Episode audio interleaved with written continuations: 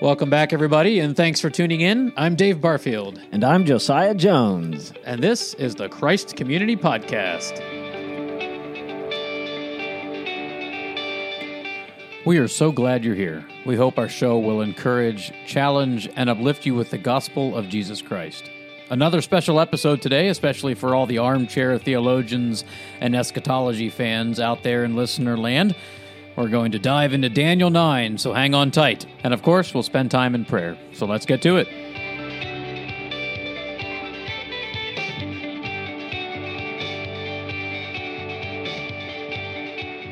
All right, everybody, welcome to the podcast. Welcome back. If you're a frequent listener to the show, great to have you all with us. Today's episode is geared toward tying up some loose ends, some theological loose ends specifically from last Sunday's sermon on Daniel chapter 9. If you're familiar with Daniel chapter 9, you know that there are some thorny things in there, some gnarly things to try and understand. But thankfully, we have a theological expert here with us today, our senior pastor, Josiah. How's it going, Josiah? uh, it's going well, Dave. Theological experts. Well, I uh, uh, sure appreciate the the kind words. Uh, Mm. I will tell you, if I had any grand delusion of being a theological expert, uh, Daniel chapter nine has disabused me of that Right. uh, uh, delusion. Um, Yeah, I like how Um, you say that because Daniel 9, you know, it, it has a way of humbling anybody that might think they have it all together. That's good.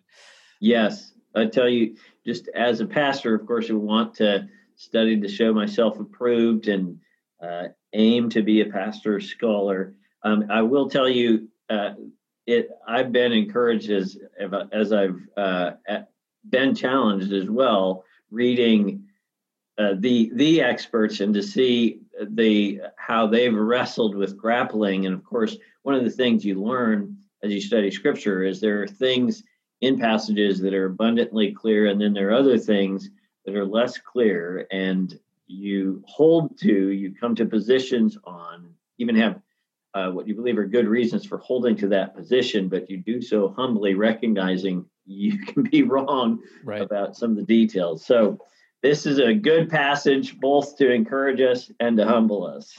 Yeah, for sure. That's that's very true. And you know, kind of zooming out a little bit, it seems like this kind of discussion in this format, a podcast, might seem a little bit odd, almost out of touch, because uh, to jump into a discussion of, of Daniel chapter nine, it seems like we're ignoring so much of the drama and, and things going on right now in our in our current uh, context in society in our cu- our country.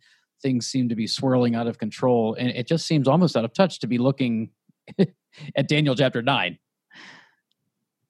Dave, you're you're uh, exactly right.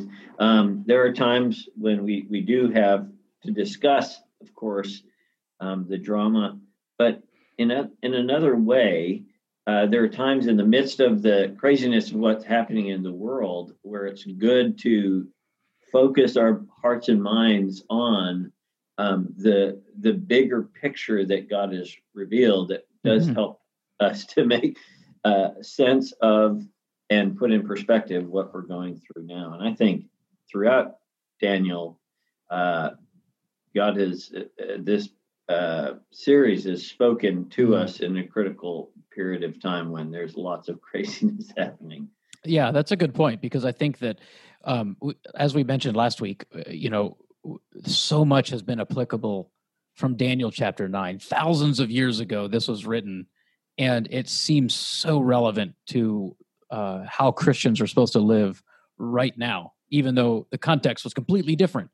Uh, and that's i mean one of the enduring values of god's word is that uh, it's always true you know and there are specifics that apply at a specific time but there are of course uh, general principles general truths that always apply uh, to to all of us. So that's that's a good reminder that yeah god god ordains these things and it's not like we're supposed to ignore them but we're supposed to go to god through them like these these are events that drive us to god and that's That's a good reminder. So let's let's jump into Daniel 9 as we've promised our listeners and let's chat about some of these thorny issues. And um, so why don't we start just give us some background on the chapter or uh, just give us some reasons why it causes so much discussion, fill in any any gaps from the sermon. Just uh, go ahead and start there. Great, Dave. Thank you. Um, yeah, when it, it is important, um, as I mentioned, to kind of get the big picture of what's happening in Daniel chapter 9 um, Daniel had been reading in uh, the prophecy of Jeremiah, we learned from the beginning of chapter 9, and he reads about the 70 um, years of exile that Jeremiah had prophesied that and he recognizes that time's about up. Um, and so Jeremiah teaches us helpfully that when you see promises that God has made, that doesn't mean you say, "Oh yeah, uh, great, and then just become passive. Instead, Daniel does what the Puritans would refer to as plead the promises of God. He recognized that Jeremiah had also indicted God's people for sin and and then was promising mercy. So what does Daniel do? He confesses sin and says, "Hey, yes, uh, I'm the problem. I'm part of the problem. Confesses sin for himself and uh, God's people. So and let's park it. He, let me park it there for just a second, yeah. because because we're going to get into these word the, the, word seventy a lot. I think if we yes. see it, and just for those of for, for, those listening that aren't swimming in this all the time, um, Jeremiah prophesied seventy years of exile, yes. right? So let's yes. just want to get that clear first before we get into the 70 weeks of Daniel. But Jeremiah, prior to Daniel, prophesied 70 years of exile. And as you said, we're coming up, Daniel was coming up to the end of that. He was reading Jeremiah, realizing the end was coming of those 70 years, and started praying and doing what Jeremiah uh, uh, commended people to do was that was confess right and so that's kind of where we are daniel was confessing um, and, and uh, confessing the sins of, of, of israel their covenantal failures Yes. So he's confessing uh, sins and then he's pleading for mercy. And so pleading based on the promises that God's made. So God makes promises. This is part of what prayer is an expression of faith in God's promises and asking God to do what he's promised to do. So it's when, as Daniel does that, God sends uh, the angel Gabriel to him to say, Daniel, your prayer has been heard and and God delights in you. You are greatly loved.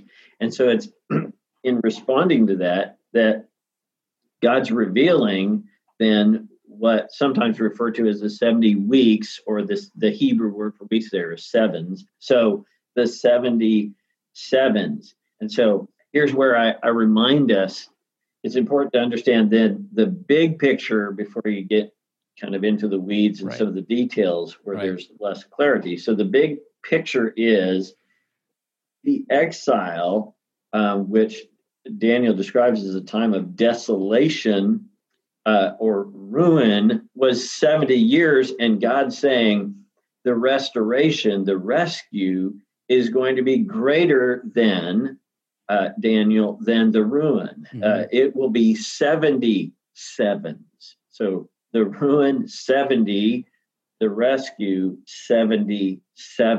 Mm-hmm. That's the big picture and what's going to happen in this time of rescue that's going to be greater, the 70 uh, sevens. Well, he gives a little bit of a title page um, in six things or six things that will happen, or the, which really I think are at the, the climax of the 77s. Um, but he says in verse 24, uh, 77s are decreed about your people in your holy city to finish the, the transgression, to put an end to sin, and to atone for iniquity, to bring in everlasting righteousness, to seal both vision and prophet, and to anoint a most holy place. So that's kind of big picture. Get this, Daniel. This is really encouraging. Um, mm-hmm the ruin has been great. Yes, 70 years, but the rescue is going to be right greater, 77s. And so just to just to kind of uh, I don't know, reiterate a point for our listeners that this idea of 70 and in seven in general, the, num- the number seven, and then the idea of 70 uh, is, is supposed to convey in Old Testament language this idea of, of, of perfection, right? So you get Yes. this idea that things are perfected in sevens. And so there's like, Yeah. you know, if a seven is perfect, then 70 sevens is like the perfect, the most perfectest perfect, if you will. So Yes. just, just, just keep that in mind as we're going through Daniel 9, this idea of perfection uh, being communicated to the original uh, listeners to this passage. Yes, and I think that's strengthened as uh, as we look at some of what this is probably alluding to. So, Mhm. One of now, as we kind of get into the details, this is where um, I hope you brought where- charts. Did you bring a chart? yeah. I want to see. I want to see some charts here. this, this is where the charts come in, and and uh, pictures of trumpets and bowls and things. yes, well, there are lots of charts uh, that scholars uh, use with this. Um, you know, as an aside, I should say this is an interesting. Uh, both of us come from back. Well, let me say this: both of us hold to the same view as far as eschatology. Um, in Reform circles, there are various uh, views. There's pre-mill, a post-mill, and a-mill, um, and both of us hold to an a-mill view, which is. Uh, um, well, we could talk about that some other time, but uh, so that's neat that we both have that, that that same perspective. Although we understand that there are other valid perspectives as well on, on the end times. But also interestingly, uh, both of us come from a dispensational background. Um, so not only had, did did we land in the same uh, camp, um, uh, unawares of each other uh, studying, but we both have a similar background um, in in dispensational circles, and we bring that perspective to the to the discussion. Yes, and actually, just to be fair to my dad, my dad held to, and what I grew up with was a historic pre-mill. Oh, Um, okay. I I wasn't aware of that. I was surrounded in parts of churches that held to more of a dispensational uh, perspective. But yes, um, so one of the major, as you kind of dig into the details, one of the the major questions you have, you clearly have three periods of seven. So you've got the first sevens, and then the second period, which uh, covers the sixty-two sevens, and then you have the final seven sevens. Uh, these three periods, um, a big question has to do with uh, so clearly if you add those up generally scholars because of the 70 years connect seven with year and so you'd have 490 years but the question is do you take those um, does god intend uh, as he um, delivers this message through gabriel to daniel intend for those to be literal or figurative so that's one of the first questions that you uh, that you have to ask. Now, among those who take those literally, um, which include both dispensationalists and um, non-dispensationalists, there are many who would. You, there can be a whole variety of perspectives on identifying what those periods represent.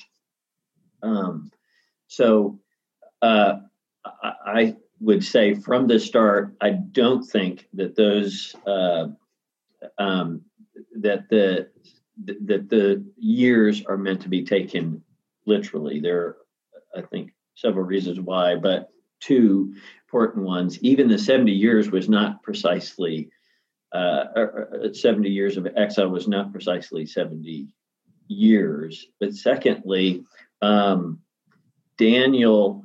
Um, seems to be alluding to, and a number of scholars point this out, uh, to Leviticus chapter um, 25.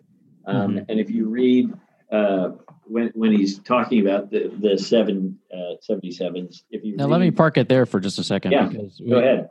it, it's hard to just parachute Leviticus in to to modern ears, right? So, if you think about the children of Israel and they're in exile because of their covenant failures, right? So that's Yes. that's Yes. during this seventy years they're in exile uh, because of not keeping their end of the bargain, as it were, and and and experiencing God's judgment, and so they're um, palpably aware of their failures and those failures are rooted in what happened earlier in the Old Testament, back in uh, uh, Exodus and Leviticus and Deuteronomy, the giving of the law, and they, they had failed to keep the law. But in the law, excuse me, there are these many, many promises, and this is where you're going with Leviticus 25. There was a, there are promises uh, with uh, uh, the keeping of the law uh, to to God's people, and so uh, when we refer back to Leviticus 25, it's not arbitrary. It's not like we went and found a verse that might apply. This was literally on the minds and hearts of people that have studied God's word during this exile, like Daniel and Jeremiah and the, the, those faithful in Israel that knew their Old Test, knew their Torah. Um, so it's not just an arbitrary thing to look up Leviticus. Hey, we found a verse to support our case. It's uh, you know yeah. this was always on the minds and hearts of God's people. Yes, exactly. So um, uh, in Leviticus 25, uh, verses 8 through 12, I'll just read these quickly. You should count seven weeks of years, seven times seven years. So the time of the seven weeks of years shall give you 49 years. Then you shall sound the loud trumpet on the 10th day of the seventh month. On the day of atonement, you shall sound the trumpet throughout all your land, and you shall consecrate the 50th year and proclaim liberty throughout the land to all its inhabitants. It shall be a jubilee for you when each of you shall return to his property and each of you shall return to his clan. That fiftieth year shall be a jubilee for you. In it you shall neither sow nor reap what grows of itself, nor gather grapes from the undressed vines, for it is a jubilee. It is to be holy to you. You shall eat the produce of the field. So uh, in Leviticus 25, a multiplication of seven weeks of years resulted in 49 years, and then the 50th was Jubilee. And so, in essence, what Daniel would be seeing here is um, the 70th would be the year of Jubilee, but it's times it's it's times 10. Mm-hmm. Uh, so so 490 instead of just 49. In other words, it's the ultimate Jubilee, uh, which, as he had said, um, uh, uh, which he, as he had said in verse 24, this would be a time uh, uh, uh, uh when the, the, finish of transgression put an end to sin, to atone for iniquity, to bring in everlasting righteousness, to seal both vision and prophet, and to anoint the most holy place. Everything that has been pointed to is going to be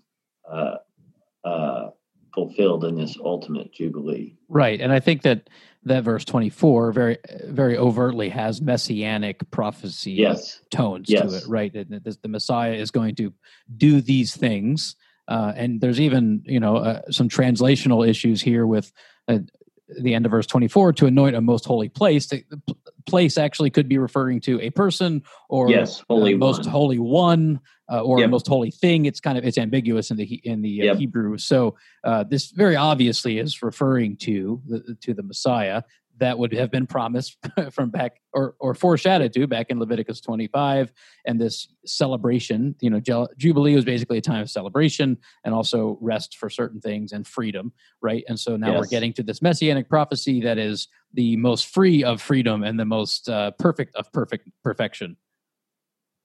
Exactly, precisely.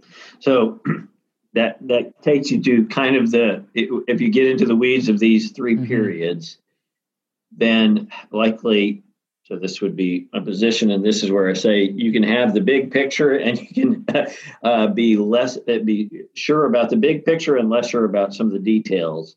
But I would take then the first period of sevens to refer to the, the decree that comes through through Cyrus, uh, uh, to the uh, rebuilding of the temple and the city walls, um, and then that second period, the 62 weeks, to refer from that to the coming of the prince or to Jesus, to the Messiah.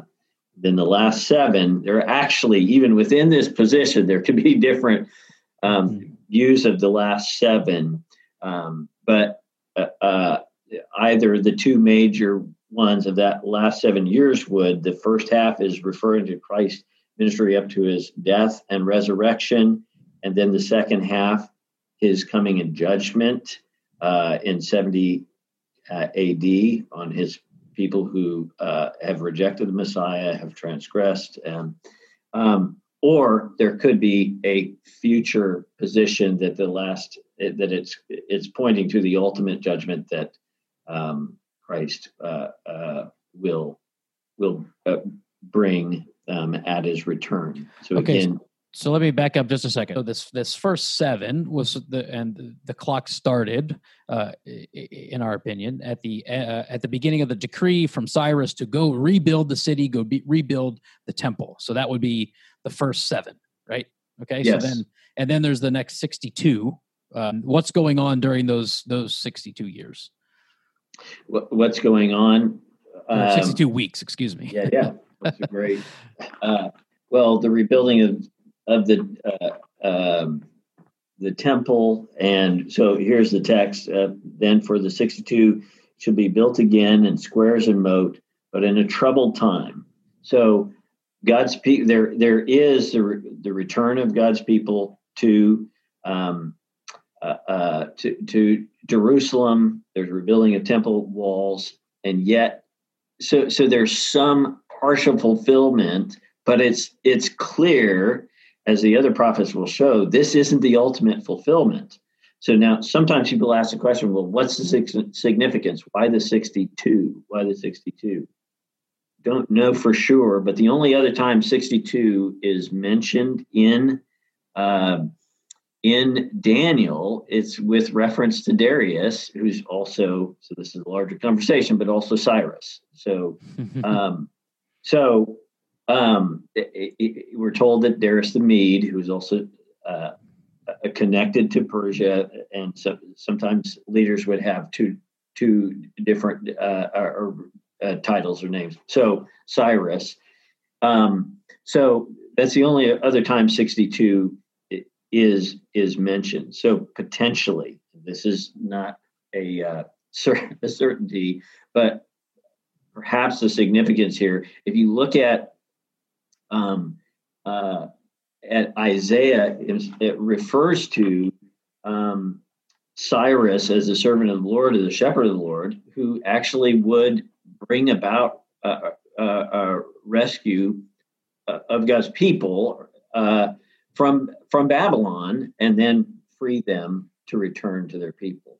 If that's the case, um, as a number of scholars think it is, this could be an allusion to this is a, the first a kind of a typological so it's uh, um, pointer pointer to the ultimate to the one greater than cyrus uh, uh, uh, darius cyrus um, who would bring the ultimate liberation so there's a there is a uh, a restoration to the land rebuilding the temple city but it's not the ultimate um, it's a a partial and it's meant to point to a bigger, greater um, uh, uh, rest, restoration and liberation through Christ. So that again is a tentative possibility yeah. of so the we, significance of the number 62. Yeah. Well, yeah, that makes sense. And I think, um, so let's, let's just zoom out again. We've had the seven, the first seven, which was that beginning of the decree to rebuild the city. And then there's the 62, um, uh, which the people return to the land. And so that brings us up to about 69, right? So we're at 69 weeks uh, in, into the prophecy uh, of Daniel 9. So there was the seven plus 62, bringing us to uh, week number 69 or the end of week number 69. So that's kind of where we are as far as uh, in the chapter. Yes. And so then uh, uh, in, in verse 26, after and after the 62 weeks, an anointed one shall be cut off, shall have nothing. The people of the prince who is to come and shall destroy the city and the sanctuary. Its end shall come with a flood. To the end there shall be war, desolations are decreed. He shall make a strong covenant with many for one week. For half uh, of the week he shall put an end to the sacrifice and offering.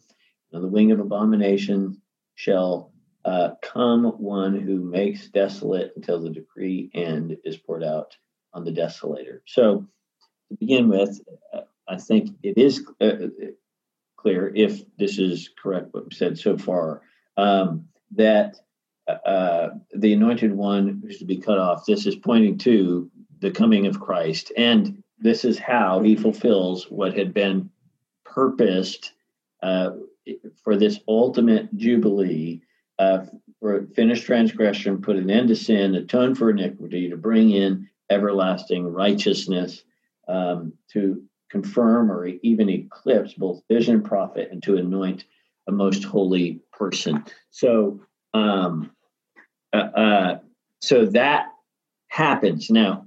And so I think at least one thing that's abundantly clear is that that refers to Christ's redemptive work. Now, and that would be the division of these, and uh, that would be the first half of the uh, seven seventies or this last period. Now, the question then that um, is debated is um, how is the second half of that fulfilled? Is that fulfilled in 70 AD, where where Christ um, judges, uh, where Christ had predicted that that this would happen and there would be judgment on uh, covenant breaking uh, Israel, or does it refer to uh, climactic or to Christ's final coming in judgment? Um, and here is something where uh, you, you potentially could have both and that there is a judgment that does happen. There's no question, and God and Jesus had predicted it. Sermon on the Mount um, in 70 AD. But is there, there there are other portions of Scripture where some believe there's still to be a, a, a, a um, at Christ's return a a, a fuller uh, um, a, comp, a, manifestation of this, an accomplishment uh, in in Christ's second coming at judgment. Okay, so we we're into the 70th week now is what we're is where we're talking, uh, just to kind of put a, a, a waypoint for people. So in the 70th week, which um, in, in our view, I think we, is pertains to the life of Jesus and perhaps to his baptism, beginning of the 70th week, or however, you know, his anointing, if that's, you know, the marker you want to put on it. Um, and then we're saying that halfway through this 70th week is most likely the destruction of Jerusalem, at least in our perspective. And other, other people disagree. Um, for, as an aside, dispensationalists would believe that we're not in the 70th week yet, hasn't started. Uh, that week starts um, uh, at the rapture is as uh, where the dispensationalists would believe or hold. And so we believe at least you and i hold to that no the, the 70th week started uh, with christ. Um, the middle of the week which is referred to in verse uh, 27 um, eh, you know for half the half the week he shall put an end to the sacrifice and offering refers to the destruction of of Jerusalem in AD 70 and the destruction of the temple. So basically, meaning that there were no sacrifices and no offerings at that point. It was the um, kind of the geopolitical end to the sacrificial system. Of course, covenantally, the sacrificial system ended with Christ's sacrifice on the cross. But as far as um, you know, for the world to see, excuse me, in a geopolitical way, uh, there was no further need for sacrifices uh, because there was no place to sacrifice, which is why you know uh, Orthodox Jews today don't sacrifice because there's no temple, there's no place to hold to hold sacrifices. So that kind of brings us orients as to where we are in the 70th week. That uh, started with with Christ. Uh, halfway through the week was the destruction of Jerusalem. So that's kind of where we are now. Now take us take us on from there. Um, yes, Dave. So even this is where I was saying, even with the details, there are some actually hold the first half refers to Jesus' earthly ministry, and then the second half to the destruction uh, sure. in 70 AD. The, the alternative is what you were stating, first half through uh, is where uh, Jesus anointed and accomplishes his work and the destruction of Jerusalem, and then there's the final uh, deliverance at the return of uh, of Christ. Uh, so, um, what what it is interesting? You mentioned uh, the dispensationalist view. In that view, often they don't even see the church as being a part of this uh, mm-hmm. seventy um, weeks. So they would have this being a uh, parentheses uh, uh, um, where the church is not even listed here, uh, but that happened the church age because uh, Israel reject, rejected their Messiah. So the church is a different program here. Uh, Jesus accomplishes that work, takes the church out of the way, and then resumes his work with um, it, Israel. Um, but this would take much longer period of time. But there are a number of reasons to think that that's right. not. Uh, and to be charitable, there are some reasons in the text that they, they could get there. There are there's yeah. with the timing. There's some um, uh, uh, uh in some of these verses there there is room for the gap that they're that they're um, claiming. Uh, you know, at least in their perspective. Yeah. I happen to disagree, but I do see how they how they get there, um, and I, I, don't believe it's the strongest case, but I, I, do see how they get there in this text that the church isn't isn't part of this. Um, but I think most likely you would arrive at that conclusion if you started with that conclusion. I think if you yep. if you already see the church not being um, folded into Israel, then or a, a, a more fuller picture of Israel, and completely distinct, then you're going to arrive at that in this passage. You're going to have to find that in this passage, or else yes. the system doesn't really work. Uh, so anyway, yes. I, I, do see how they get there. Um, I don't think it's the strongest argument, but but I do see uh, how they get there in this passage. Yes.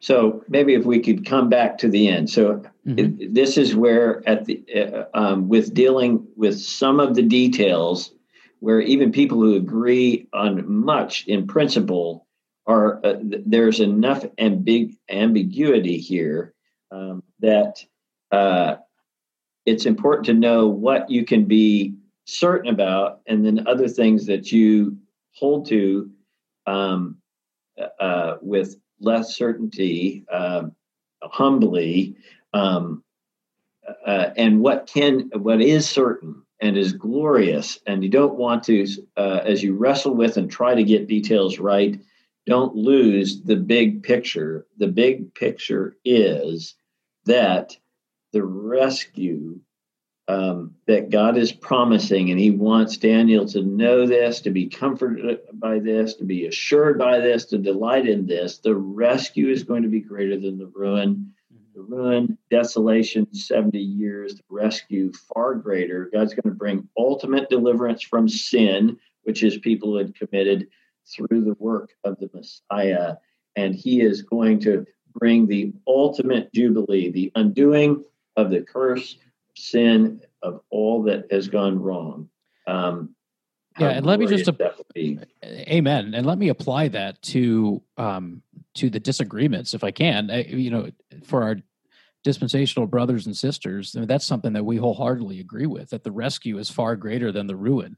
Um, whatever the eternal state is, and however it comes about, and however we get there, is far greater um, than than now. Right? I mean, so that that's a that's a wonderful truth that we can all agree on, that we can rally behind together, even if we have disagreements about some of the particulars and how we get there. Uh, we can still celebrate this ultimate jubilee that's coming that's great, Dave. Let, let me just reemphasize a, a principle um, again, and that is sometimes when Christians come to a passage that's difficult to understand, uh, and there are a number of details they don't understand, uh, they can can be so flustered by that that they don't rest in and revel in what they do and can understand. Mm-hmm. And so a crucial important uh, uh, principle is you're wrestling with God's word. There are some things that are harder to understand, but don't miss what you can understand because of some of the details that you do not fully understand. Um, uh, uh, God, there the things. All Scripture is profitable for teaching, for for correction and righteousness, for uh, uh, for correction, training in righteousness people God may be complete, equipped for every good work. So take what you do understand, dive deep into it, rejoice in it, obey it, uh, live it out, and continue to work and ask God to give greater light on the things that you're less sure that you do understand. Yeah, I think that's a great principle because think of it this way. So Ga- Gabriel in Daniel chapter 9 told Daniel to consider the word and understand the vision. Now, do you think? Uh, maybe this is a rhetorical question, but do you think Daniel understood all the details of the vision? Vision, at least, you know, which dates fell where and who that prince was going to be. I mean, from Daniel's perspective, he has the sense, he has that this is going to happen, but he doesn't have all the specific details. That's absolutely right. And in fact, I mean, it's confirmed as you read on into Daniel chapter 10. He's given another vision. He understands. And then at the end, he says he doesn't understand. so that, that, this is where God gives us light to understand what's most important, what we need to understand. And there are some things that we don't until it's time for God's people to understand more fully. Right. Um, so we don't so, want to we don't want to press too hard on on the passage and try and and try and squeeze out details that um, th- that uh, can be left vague and still be true. Right. I mean, there's a yes. sense of of understanding the principle and the truth without trying to squeeze out something that wasn't intended. Yes. Well said.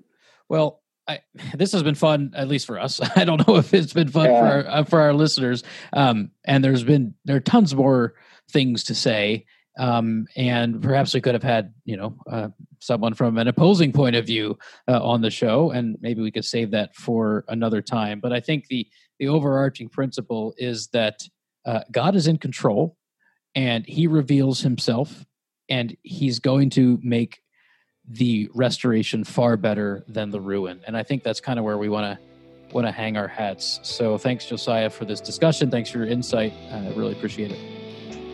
You bet, Dave. Enjoyed it.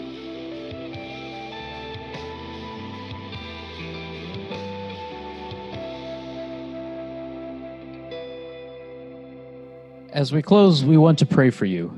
I'm reminded of what the Apostle Paul said in Romans 11 how God's ways and wisdom and knowledge are far beyond ours, and no one else has been his counselor, yet all things are for his glory.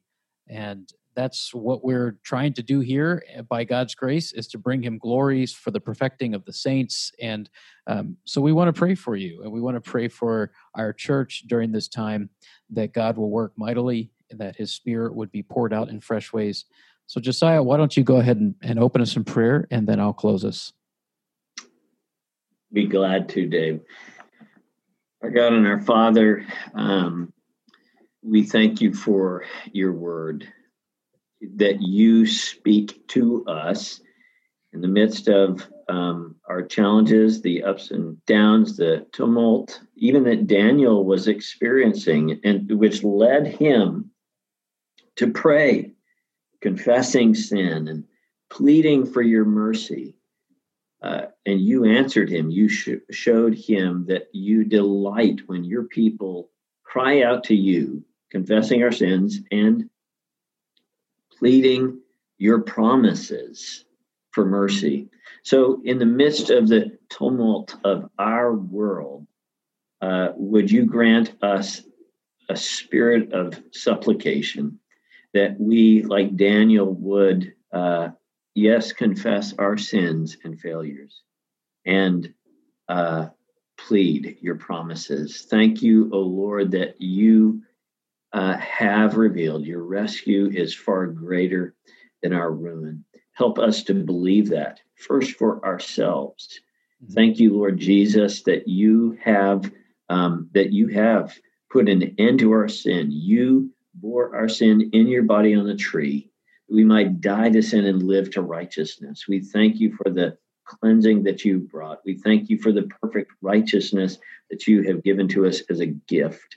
As we rest in that righteousness, would you also, by your Spirit, be uh, renewing us, transforming us um, practically, that we might um, more and more bear the image uh, of the Lord Jesus uh, and uh, his righteousness.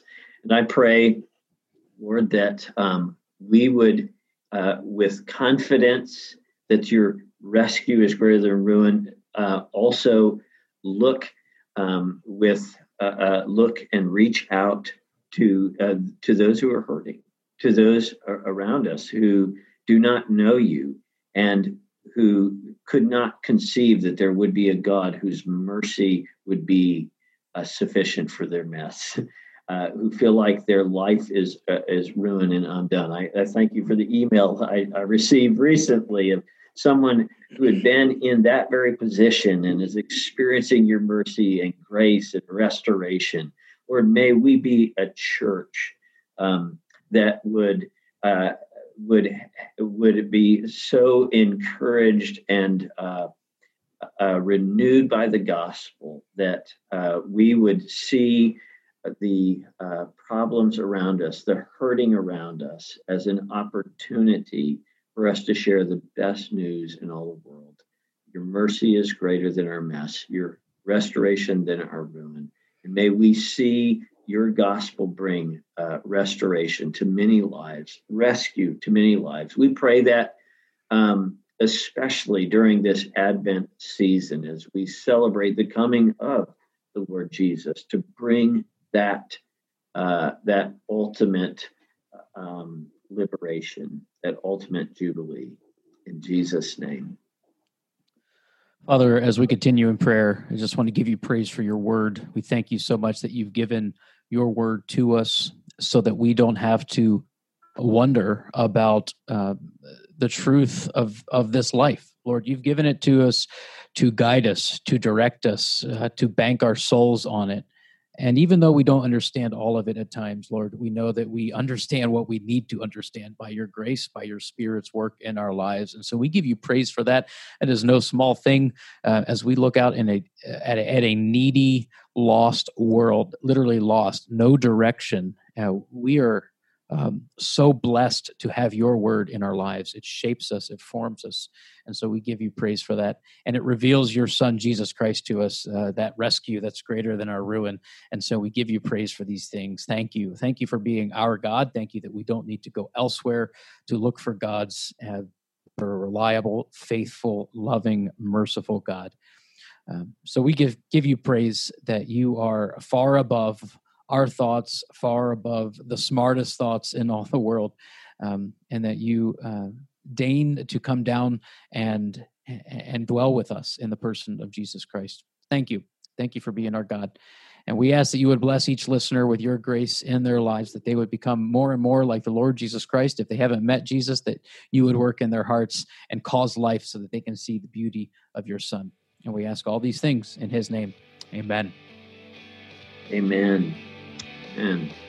Thank you all for listening. If you've enjoyed this, we invite you to share it with family and friends. To learn more about our church, visit us online at christcommunitycarmel.org. And if you're in the area, visit us in person at the corner of Main Street and Gray in Carmel, Indiana. And join us again next week for the Christ Community Podcast. Until then, the peace of Christ be with you, and God bless.